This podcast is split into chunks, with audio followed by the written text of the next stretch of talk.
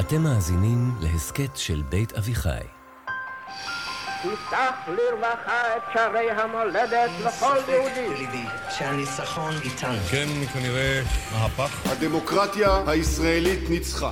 כמו לוויתן שאיבד את חוש הכיוון. בעד חיסול הטרור! אלימות היא כרסום יסוד הדמוקרטיה.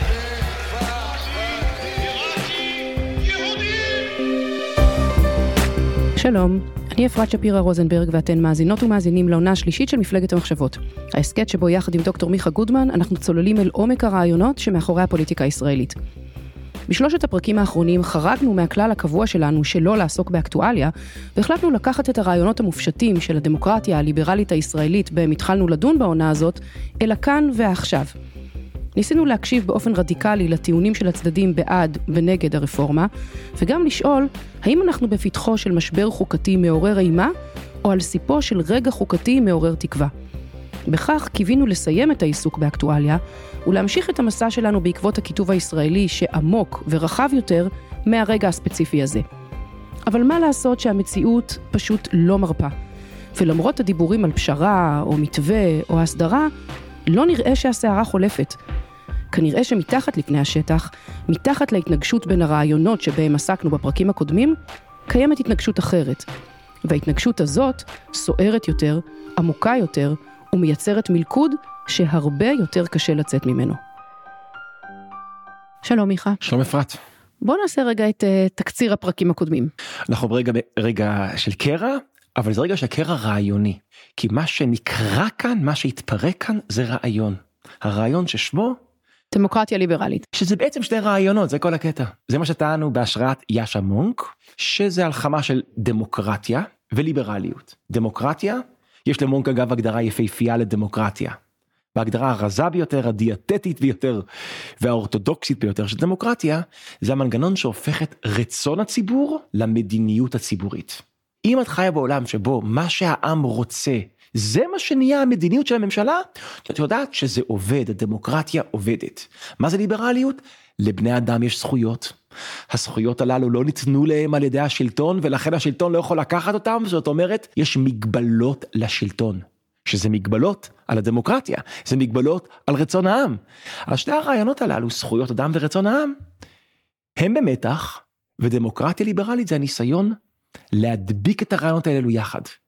כאזרחים בדמוקרטיה ליברלית, כשהדמוקרטיה ליברלית היא במתהווה, הם מרגישים לא תחושה אחת אלא שתי תחושות. הם מרגישים ששומעים אותם. הם מצביעים בעד נבחרי ציבור ונבחרי ציבור אלה יש כוח וכשנבחרי הציבור יש כוח לבוחרים לציבור יש תחושה שיש לו כוח. והם גם חיים במדינה שבו הם לא רק מועצמים בזכות השלטון הם גם מוגנים מהשלטון. אז אלו שתי רעיונות ולמעשה אפרת שתי משאלות. להיות מועצם בזכות השלטון ולהיות מוגן מהשלטון. ודמוקרטיה ליברלית מחברת שתי המשאלות, מחברת שתי הרעיונות, והוא מייצר את אחד ההישגים הגדולים של ההיסטוריה האנושית. הבעיה היא שכמו שכבר דיברנו בחלק מהפרקים האחרונים, הדבק שמדביק בין שני הרעיונות האלה התייבש. נכון. אגב, יאשה מון כתב את הספר שמדריך אותנו כאן ב-2018. הוא לא הכיר את האירוע הישראלי. הוא מסתכל על אירועים בארצות הברית ובאנגליה ובפולין ובעוד מקומות בעולם, הוא מתאר תופעה עולמית. וכשקראתי את מונק הבנתי שהתופעה שלנו היא לא תופעה ייחודית, היא לא תופעה מקומית, היא לא תופעה ישראלית, זה מקרה פרטי של תופעה עולמית שבה קורה בדיוק מה שאמרת. הדמוקרטיה הליברלית מתפרקת למרכיבים שהרכיבו אותה. ואז שני המרכיבים הללו פונים אחד נגד השני ומתנגשים אחד בשני. הדמוקרטיה הליברלית הפכה לה דמוקרטיה נגד הליברליות, או הליברליות נגד הדמוקרטיה, רצון העם נגד זכויות אדם.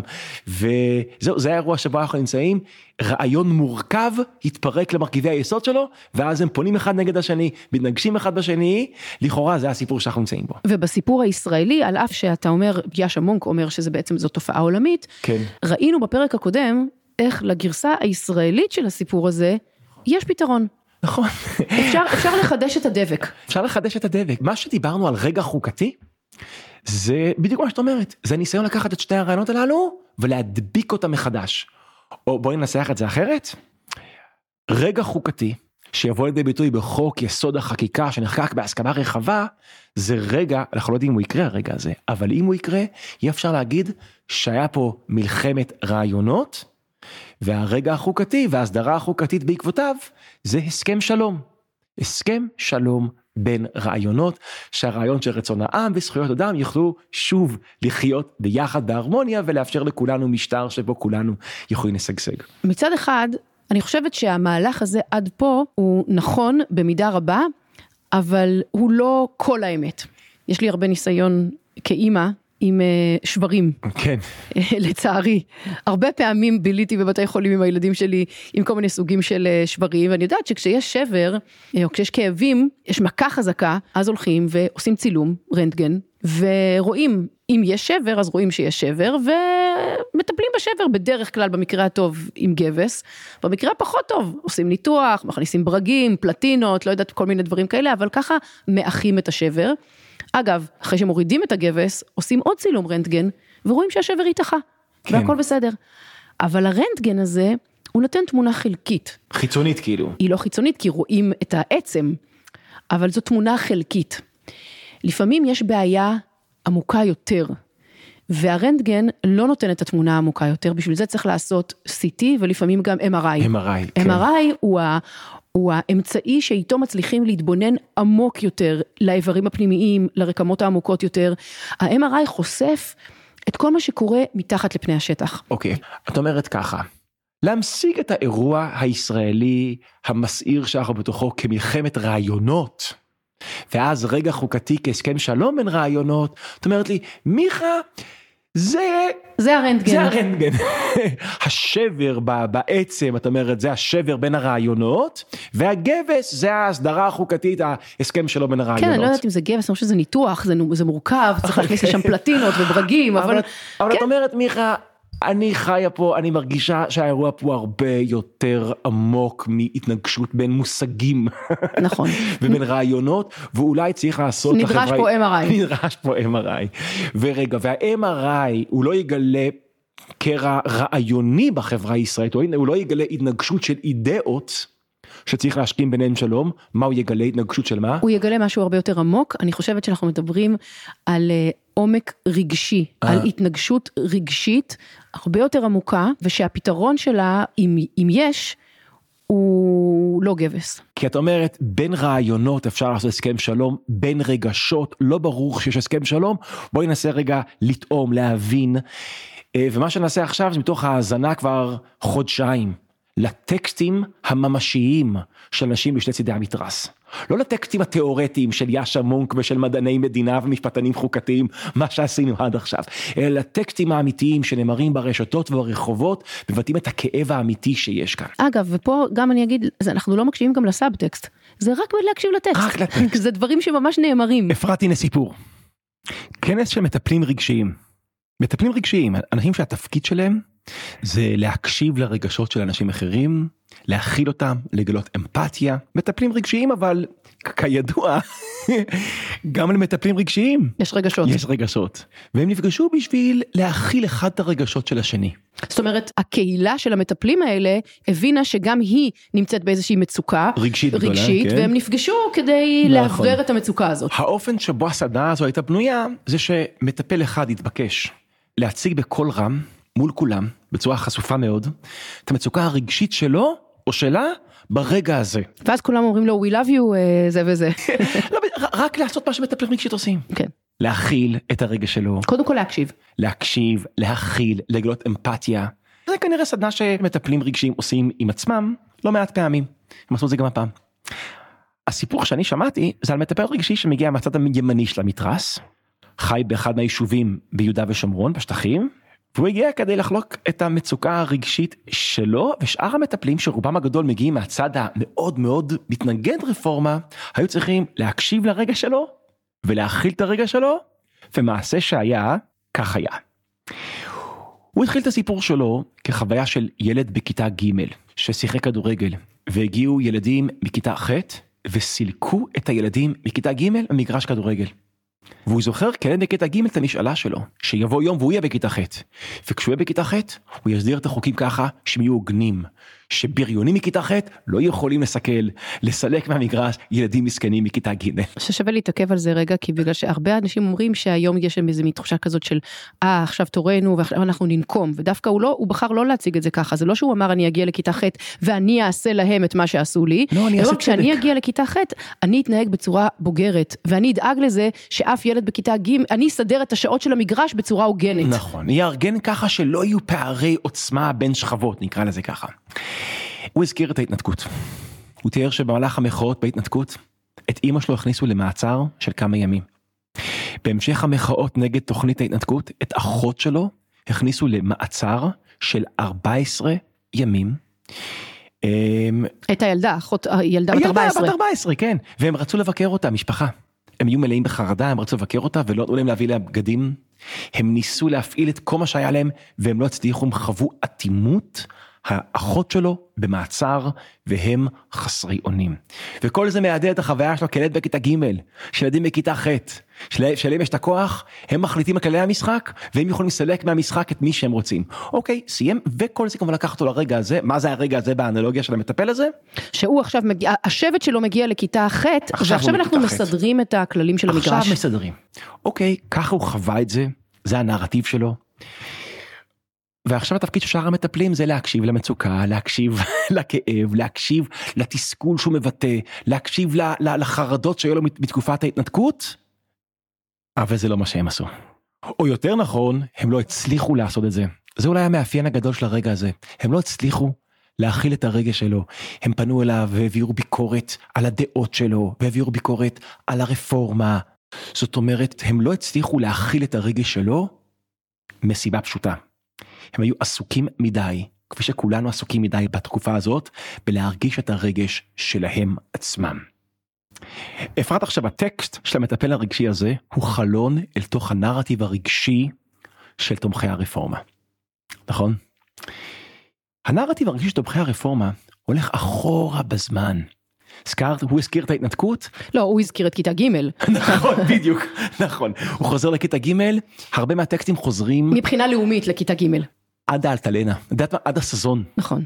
הסזון, האלטלנה, אירועים מכוננים וכואבים שהיו לפני הקמת המדינה וברגעי הקמת המדינה. שבהם השבט ההוא, מפא"י, האליטה, ההגמוניה, whatever, צדה, רדפה, ירתה על השבט שלנו. נכון, והנרטיב ממשיך באוסלו, תחושה שעשו מחטף פוליטי לא לגיטימי, כן, שני חברי כנסת עברו צעד, הצליחו להעביר אותם צעד נכון. בדרך לא דרך, עם המיצובישים, נכון, גונן שגב ואלכס גולדפרב, נכון, וכ- שעברו צעד ורק ככה הצליחו להעביר את אוסלו. והנרטיב שמתחיל בסזון ובאלטלנה ועובר דרך אוסלו, מגיע כמובן לאחד השיאים הכי כואבים שלו, כפי שאנחנו שומעים בטקסטים שלו, בהתנתקות. אבל זה לא רק הוא, אני חושבת שכל מי שמנסה לדבר, כל מי שמתנגד לרפורמה, שמנסה לדבר או להקשיב למישהו שתומך ברפורמה, אי אפשר לדבר יותר מכמה דקות בלי שעולה ההתנתקות. בום, כן. ההתנתקות. כן, ואני חושבת שיש איזה חוסר הבנה בצד השני, שכאילו, חלאס עם ההתנתקות הזאת, מה אתם מביאים את ההתנתקות, מה קשור לכאן ההתנתקות?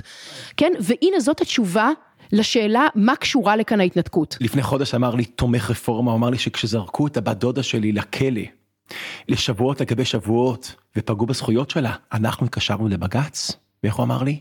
התקשרנו לבג"ץ, ואף אחד לא היה בבית. במילים אחרות, אני חושבת שהטענה הרגשית העמוקה פה, היא אתם שמדברים בשם הגנה על זכויות הפרט, והמוסד שלכם, בית המשפט העליון, שאתם טוענים שהוא כל כך חשוב להגנה על זכויות הוא הפרט, לא רואה אותנו. איפה הוא היה כשזכויות הפרט שלנו נפגעו? נכון. איפה הוא היה כשהילדות בנות ה-14 שלנו נכנסו לכלא ואף אחד לא הגן עליהם? נכון. אפרת נוצר כאן סיפור שקושר את כל הפצעים הפתוחים האלה לנרטיב אחד גדול. מה זה הרגשות האלה? זה אפקט מצטבר של 70 שנות השפלה, 70 שנה של תסכול, והתסכול הזה אפרת הולך ומצטבר מאלטלנה ועד ההתנתקות, והרגע הזה זה הרגע שבו כל התסכול המצטבר הזה פורץ החוצה. מה זה פורץ החוצה? מתפוצץ. במידה מסוימת, מה זה הרפורמה של לוין? יכול להיות אגב, יש גם טקסטים של אנשים שאומרים אה, המצב החוקתי בישראל הוא לא סביר ולבית המשפט העליון יש יותר מדי כוח ויחסים בין הרשויות הם לא מאוזנות. לוין עצמו למשל, זה הטקסטים שלו. זה הגבס, זה הרנטגן, אבל ב-MRI יש כאן אנרגיה רגשית שעבורה הרפורמה זה לא הסיבה, זה התירוץ. זה אפילו לא תירוץ, זה הנשא. היא הנשאית של הרגשות האלה. תסכולים של 70 שנה, אפשר לומר שהגענו לרגע של מסה קריטית של תסכול של שבט אחד מפני שבט אחר. זה תיאור של הרגש המרכזי שנמצא מתחת לפני השטח ומניע, ב-MRI, כן. ב-MRI נחשף של המחנה שתומך ברפורמה. השאלה היא, מה, הנרט... מה, מה חושף לנו ה-MRI על הנרטיב הרגשי של הצד שמתנגד לרפורמה? בטקסטים של אנשים שיוצאים עכשיו לרחובות ומוחים נגד הרפורמה, יש דיבור על הרפורמה, אני לא אומר שלא. יש הוועדה לבחירת שופטים שתעשה את בית המשפט העליון לפוליטי וללא ללא עצמאי, יש את הדיבור הזה, את הדיבור על הסטרוקטורה המשטרית הנכונה. ומי יגן על הזכויות? ומי יגן על הזכויות, כל זה שם. אבל כשמקשיבים לטקסטים, כשהם מקשיבים למרבית הטקסטים, זה בכלל לא קשור לרפורמה או למהפכה. זה קשור ל... ליום שאחרי הרפורמה.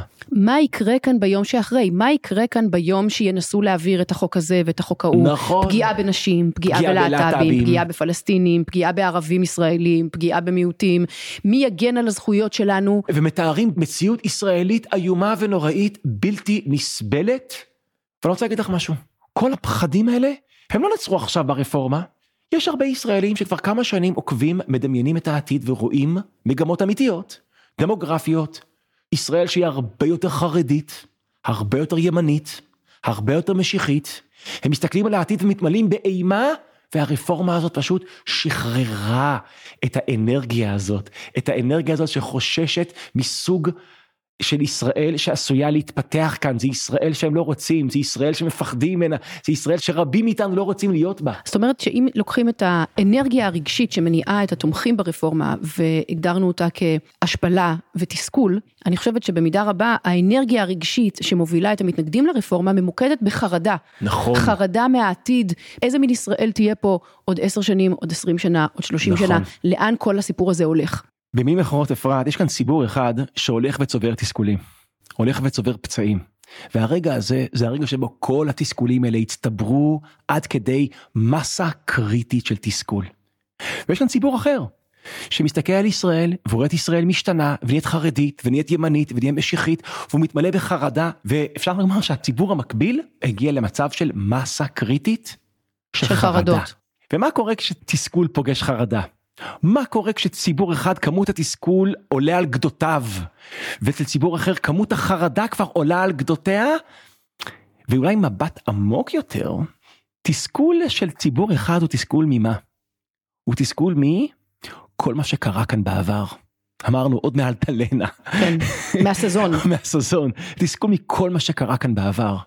והחרדה של הציבור השני, חרדה ממה? מכל מה שעוד יקרה בעתיד. כל מה שעוד יקרה כאן בעתיד, את מבינה אפרת, זה לא רק שתסכול פוגש חרדה, זה כשעבר פוגש עתיד, וישראל נמצאת כאן באמצע. ואולי אפרת, זאת ההתנגשות האמיתית שיש כאן. לא מלחמת רעיונות של זכויות אדם מול רצון העם, זה מה שאת קראת. הרנטגן. הרנטגן, אלא יש כאן חרדה מהעתיד מול תחושה של תסכול מצטבר מהעבר. אולי זה האנרגיה הרגשית האמיתית שמתנגשת כאן. עכשיו, אם אנחנו צודקים אפרת, אנחנו בבעיה קשה. כי אם המלחמה בין השבטים הישראלים, המלחמה שבפתח, כמו שאוהבים להגיד, היא מלחמת רעיונות, אפשר להשכין שלום בין רעיונות. אבל אם היא התנגשות של רגשות, של אנרגיה רגשית, כפי שאת אומרת, אין הסכם שיכול להסדיר שלום בין רגשות. אז זה אומר שכדאי לחקור את סוג הרגשות שמופיעים כאן באירוע. אז אפיינו תסכול מול חרדה, עבר מול עתיד, אבל יש מאפיין משותף לשתי סוגים של הרגשות הללו שמתנגשים כאן. אלו רגשות שבטיים, נכון? תקשיבי רגע לאנשים שתומכים ברפורמה, זה שבט שמרגיש ששבט אחר פגע בו, השפיל אותו, התעלם ממנו, התנסה עליו במשך הרבה מאוד שנים. אנחנו, ב, אני חושבת בעונה הראשונה, אני חושבת המשגנו את זה אז. האאוטסיידרים. נכון, הברית של האאוטסיידרים. נכון, המזרחים, הליכודניקים, החרדים, זה הדבק של כל המחנה הזה, זה תחושה של אאוטסיידרים שעומדים מול האינסיידרים, הממסד שמתנשא עליהם. אוקיי, אז, אז זה רגש מאוד שבטי. אנחנו, ש... אנחנו שבט אחד שתמיד שבט אחר השפיל אותנו, דפק אותנו, רמס אותנו. זה רגש שבטי. והפגיעה היא פגיעה שבטית. עכשיו, אם נקשיב רגע לטקסטים של מתנגדי הרפורמה, זה גם רגש מאוד שבטי. זה תחושה שיש כאן שבט אחר, החרדים שהולכים וגדלים, והימין המשיחי הדתי שהולך ומתחזק, וזה חרדה מפני שבט שבעתיד הולך להפנות את כל העוצמה הגוברת שלו נגדנו, ולרמוס את כל מה שיקר לנו. אז הרגשות הללו הם, זה השפלה שבטית, חרדה, שהכל כאן שבטי, זה רגשות שבטיים. אז אם אני מנסה לארוז את הניסיון שלנו לצייר פה איזושהי ביוגרפיה רגשית של המשבר שאנחנו נמצאים בתוכו עכשיו.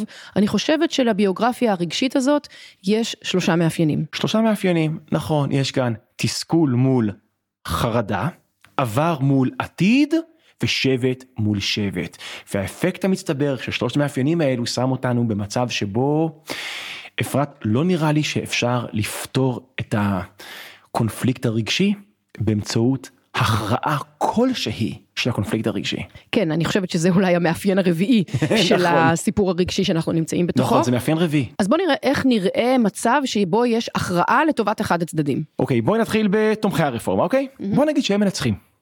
בוא נגיד שהרפורמה הזאת עוברת... על כמו- מלא. על מלא. מה לפי אני- כל הפנטזיות. בדיוק. אז התסכול של הצד שתומך ברפורמה מקבל מענה מסוים. נכון? מקבל מענה. לא יודע אם זה מרפא את כל הפצעים מהעבר, וזה מקבל מענה. כן. מה מרגישים מתנגדי הרפורמה? מה קורה לחרדה שלהם? קשה בכלל לדמיין את זה, נכון? כן, זאת אומרת החרדה, אם חשבנו עד עכשיו שהחרדה היא הייתה ברמה גבוהה, מעכשיו זה וואו. נוסק. וואו. כאילו אם אנחנו חשבנו שעד עכשיו הטמפרטורת הרגשית של החרדה היא בנקודת רתיחה, אחרי שהרפורמה עוברת ואחרי שאזרחי ישראל, הזכויות שלהם, אין להם הגנה מוסדית. כל מה שנותר להגן על הזכויות שלנו והחירויות שלנו זה הרצון הטוב של השליטים. במקרה כזה הטמפרטורה של החרדה מה איך אמרת? תנסוק אני הייתי אומר תתפוצץ.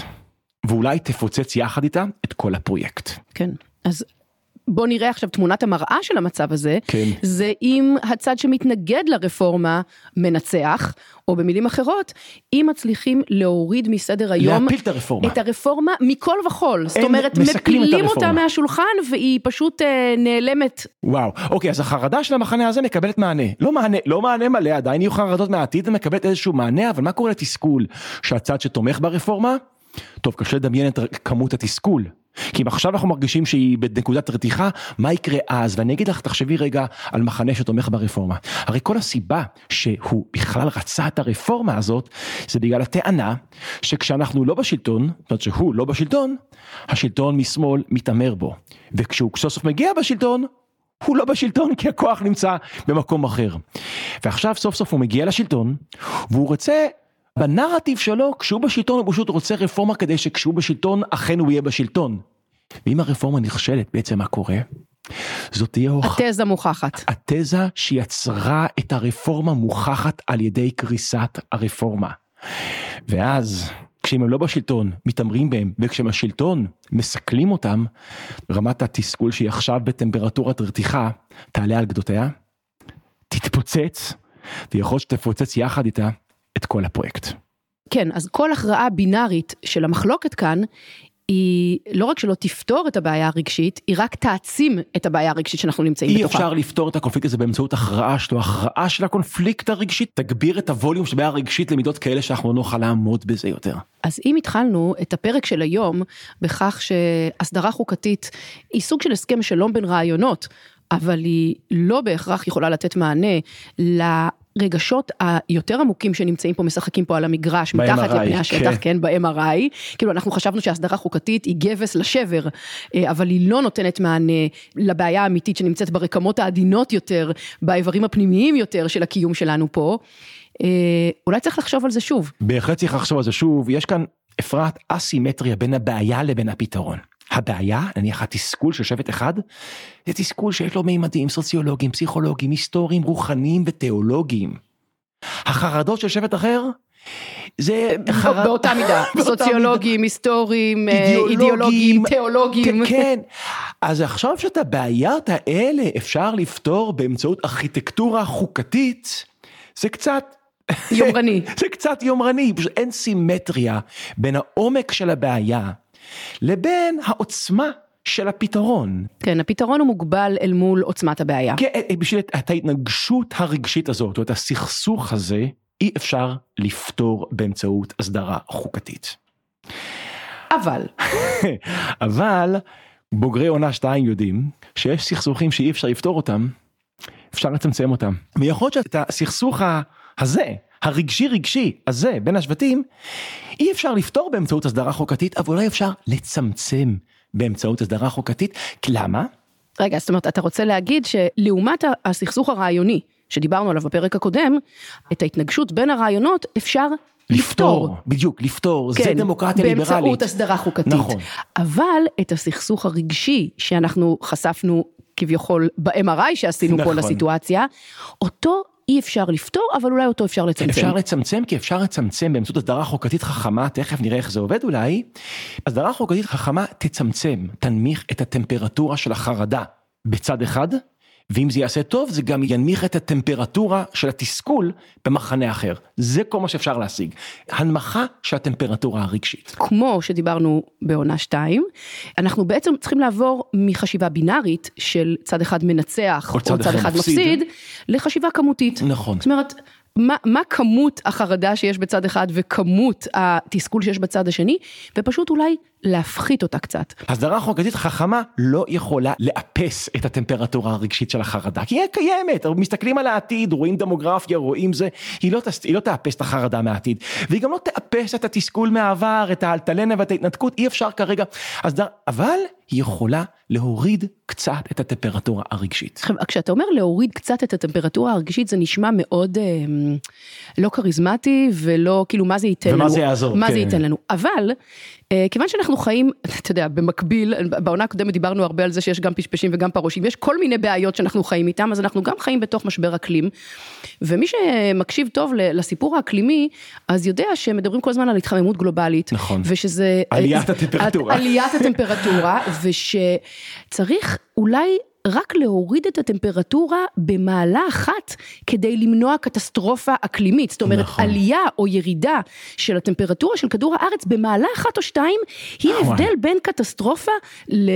ללא וואו, קטסטרופה. וואו, זאת אנלוגיה מאוד חזקה שאת אה, מייצרת כאן, כי זה נכון, אני לא זוכר כמה, אומרים שאם טמפרטורה הממוצעת של כדור הארץ תעלה בעל שלוש או ארבע מעלות, מעל מה שהיה במהפכה התעשייתית, כל המערכת האקלימית יוצאת מאיזון ולא אפשר, לא ניתן יהיה לקיים כאן ציוויליזציה מודרנית. אז אולי באנלוגיה, אם הטמפרטורה של החרדה ושהתסכול יעלה בעוד כמה מעלות, לא בטוח שאפשר יהיה לקיים כאן פרויקט דמוקרטי, ישראלי, ליברלי, ציוני, אבל את אומרת, כמו שבאקלים מספיק להוריד מעלה אחת או שתיים כדי לקיים כאן ציוויליזציה על פני כדור הארץ, אולי מספיק להוריד בכמה מעלות את הטמפרטורה הרגשית של התסכול והחרדה כדי לקיים כאן דמוקרטיה ליברלית, יהודית, ישראלית בכדור הזה. שנקרא מדינת שנקרא ישראל. שנקרא מדינת ישראל. טוב, אז אלוהים נמצא בפרטים הקטנים, ואנחנו לא ניכנס לפרטים הקטנים פה עכשיו. בוא ננסה לשרטט איזושהי אה, תמונה סכמטית מאוד. של מה צריך להיות בנוסחה הזאת כדי שהיא תעשה את העבודה, כדי שהיא תוריד את הטמפרטורה של הסכסוך לכזאת שמאפשרת חיים על, ה, על הכוכב הזה שנקרא מדינת ישראל. נכון, אז את צודקת, אנחנו לא נכנסים לפרטים הקטנים, גם בגלל שזה לא מה שאנחנו עושים כאן בתוכנית, וגם בגלל שהאמת היא שאנחנו לא מספיק אה, בקיאים ומבינים. ובשביל זה יש המון המון מומחים שנמצאים נכון. בכל מיני חדרים סגורים שעושים את הדבר הזה. נכון, אבל אם נזכר רגע בפרק הקודם. אנחנו נמצאים עכשיו או במשבר חוקתי או ברגע חוקתי. רגע חוקתי הוא הזדמנות להסדרה חוקתית מוסכמת, שאחד המבעים של הסדרה חוקתית זה חוק יסוד החקיקה. עכשיו בחוק יסוד החקיקה עשויים להיות שני אלמנטים שאם נקשיב להם אנחנו נוכל לראות את עסקת החליפין הגדולה שתצמצם את הסכסוך הרגשי רגשי, חרדת תסכול, עבר עתיד, שבט שבט. וזה נראה כך, אלמנט אחד בחוק יסוד חקיקה הוא שסוף סוף נקבע בחוק שלבית המשפט העליון יש את הסמכות ואת הלגיטימציה לבטל חוקים של הכנסת. תחשבי איזה מדהים זה יהיה שסוף סוף הכנסת תמסור לבית המשפט העליון את המנדט לבטל חוקים של הכנסת. בחוק, בחוק יסוד, בחוק יסוד החקיקה. זה אלמנט אחד שיהיה בחוק יסוד חקיקה, שחייב להיות בכל הסדר חוקתי בריא. אבל אלמנט אחר, שני ומאזן בחוק יסוד חקיקה, יקבע שבית המשפט העליון לא יכול בכל הרכב, וגם לא בכל רוב, לבטל חוק של הכנסת. וגם לא בכל סיטואציה. פה זה הפרטים הקטנים. נכון. אבל זה לא יכול בהרכב של חמישה שופטים, וברוב של אחד. זה יהיה בהרכב יותר רחב, וברוב שהוא יותר גדול מרוב רגיל. ומצד שני, כמו שאמרנו כבר גם בחלק מהפרקים הקודמים, זה גם לא יכול להיות בהרכב מלא ופה אחד. נכון, נכון, כי אז זה, זה כאילו, זה כאילו לא בפקטו כלום. לא קיים. אבל אוקיי, אנחנו נשאיר את הפרטים הקטנים למי שמבין באמת בפרטים הקטנים, אבל נחבר את שני האלמנטים האלה ביחד יוצא, שמצד אחד יותר קשה לבית המשפט העליון לבטל חוק של הכנסת, מאשר היום, כי זה לא בכל הרכב ולא בכל רוב, ומצד שני, כשהוא כן מבטל החלטות של הכנסת, זה נהנה מלגיטימיות מלאה, כי מי שהעניק לבית המשפט העליון את הסמכות לבטל חוקים של הכנסת, זה חוק של הכנסת, כן? אז הנה עסקת החליפין. יהיה לבית המשפט העליון יותר קשה לבטל חוקים, אבל הרבה יותר לגיטימציה לבטל חוקים. זה ה trade-off של חוק יסוד החקיקה. וגם פה צריך לשים איזושהי כוכבית ולהגיד שגם זה בתנאי שמערכת המשפט היא באמת עצמאית. נכון. ואחד הסוגיות הגדולות שעומדות היום על סדר היום זה מינוי שופטים. נכון, יש פה הרבה אִם־ים ואנחנו, זה... לזה אנחנו לא נכנסים, אבל זה תנאי, זה חייב להיות. נכון, אז בואי נחשוב על עסקת החליפין, על ה trade-off שיש כאן, פחות השפעה, יותר לגיטימציה. מרחב ההשפעה של בית המשפט העליון מצטמצם, וכמות הלגיטימציה של ההתערבות עולה. ולמה זה פותר את הסכסוך הרגשי? או מוריד את הטמפרטורה, או מצמצם את הסכסוך אוקיי, אז הרגשי? בואי נחשוב, אם מצליחים לנהל את העסקת חליפין הזאת, פחות הזדמנויות לבית המשפט העליון להתערב, אבל יותר לגיטימציה לבית המשפט העליון כשהוא מתערב, אם זה יעשה טוב, זה ייצר מציאות שבה בית המשפט העליון יתערב פחות בשאלות שהן שאלות ציבוריות. שנתונות לוויכוח ערכי, ציבורי, גועש בחברה הישראלית. שחלק גדול מהחברה הישראלית ובוודאי תומכי הרפורמה חושבים שהזירה הנכונה להכרעה בשאלות האלה היא הכנסת והממשלה. נכון, מתוך אינטואיציה פשוטה שמי שצריך להכריע בשאלות ציבוריות זה הציבור. זה הציבור מצד אחד, אז בית המשפט העליון יוכל להתערב פחות בשאלות ציבוריות, ומצד שני בית המשפט העליון יוכל להתערב בצורה עוצמתית, חזקה ועם הרבה שיניים והרבה לגיטימיות, בשאלות שקשורות לזכויות מיעוטים וזכויות אדם. אז זה בעצם הסדר שפונה לכל מי שעכשיו ברחובות ואומר, אתם מוגנים, החרדה שלכם היא אמיתית, וההסדר רואה את החרדה שלכם, נותן לה מענה, מגן עליכם. אותו הסדר חוקתי, שהוא נולד בעקבות הרגע החוקתי שאנחנו נמצאים בו, פונה לאנשים שתומכים בה ברפורמה, ואומר, אנחנו רואים אתכם. התסכול שלכם הוא ממשי, תחושות ההחלשה שלכם הן ממשיות, ואנחנו נותנים עכשיו יותר כוח לשלטון. יותר כוח לנבחרי השלטון, ובכך אנחנו נותנים יותר עוצמה לאלו שבוחרים באותו השלטון. בצד השני של ההסדרה, תומכי... יש פחות תסכול ופחות חרדה. נכון. לא ב- אפס תסכול ולא ולא אפס אפס. חרדה. אי אפשר אפס תסכול כי אי אפשר מאלטלנה אי אפשר לפתור את כל הפצעים הדרך היחידה להפחית אולי במעלה אחת, במעלה אחת. כן, גם את התסכול וגם את החרדה, זה באמצעות הסדרה חוקתית שעושה את ה trade-off הזה שאתה מדבר עליו.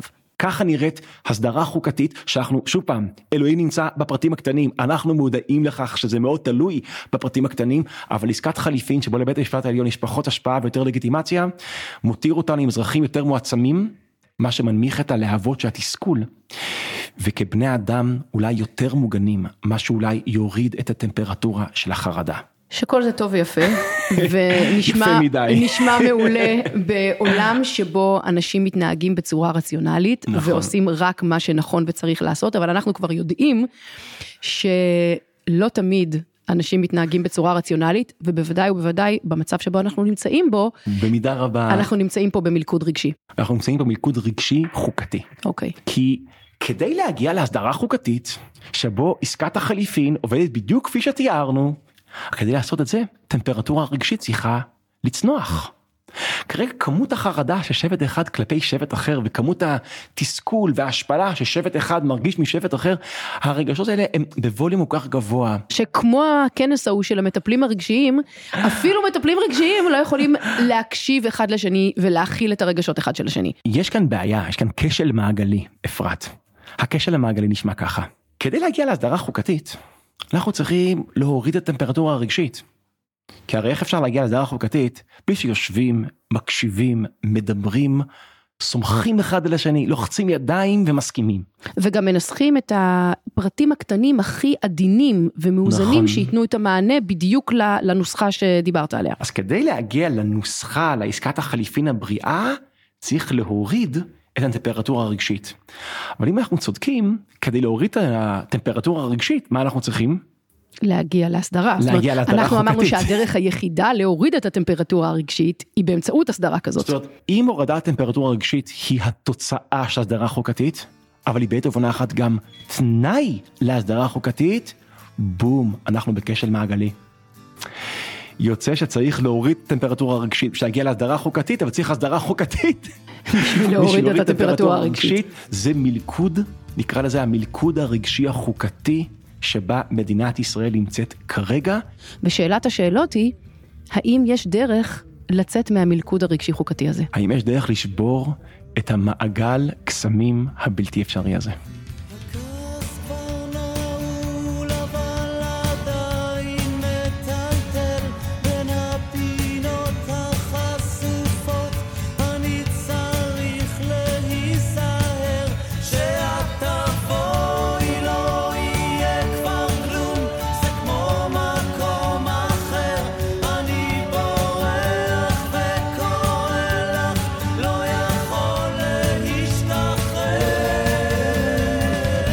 אפרת שפירא רוזנברג, וזה היה עוד פרק בעונה השלישית של מפלגת המחשבות.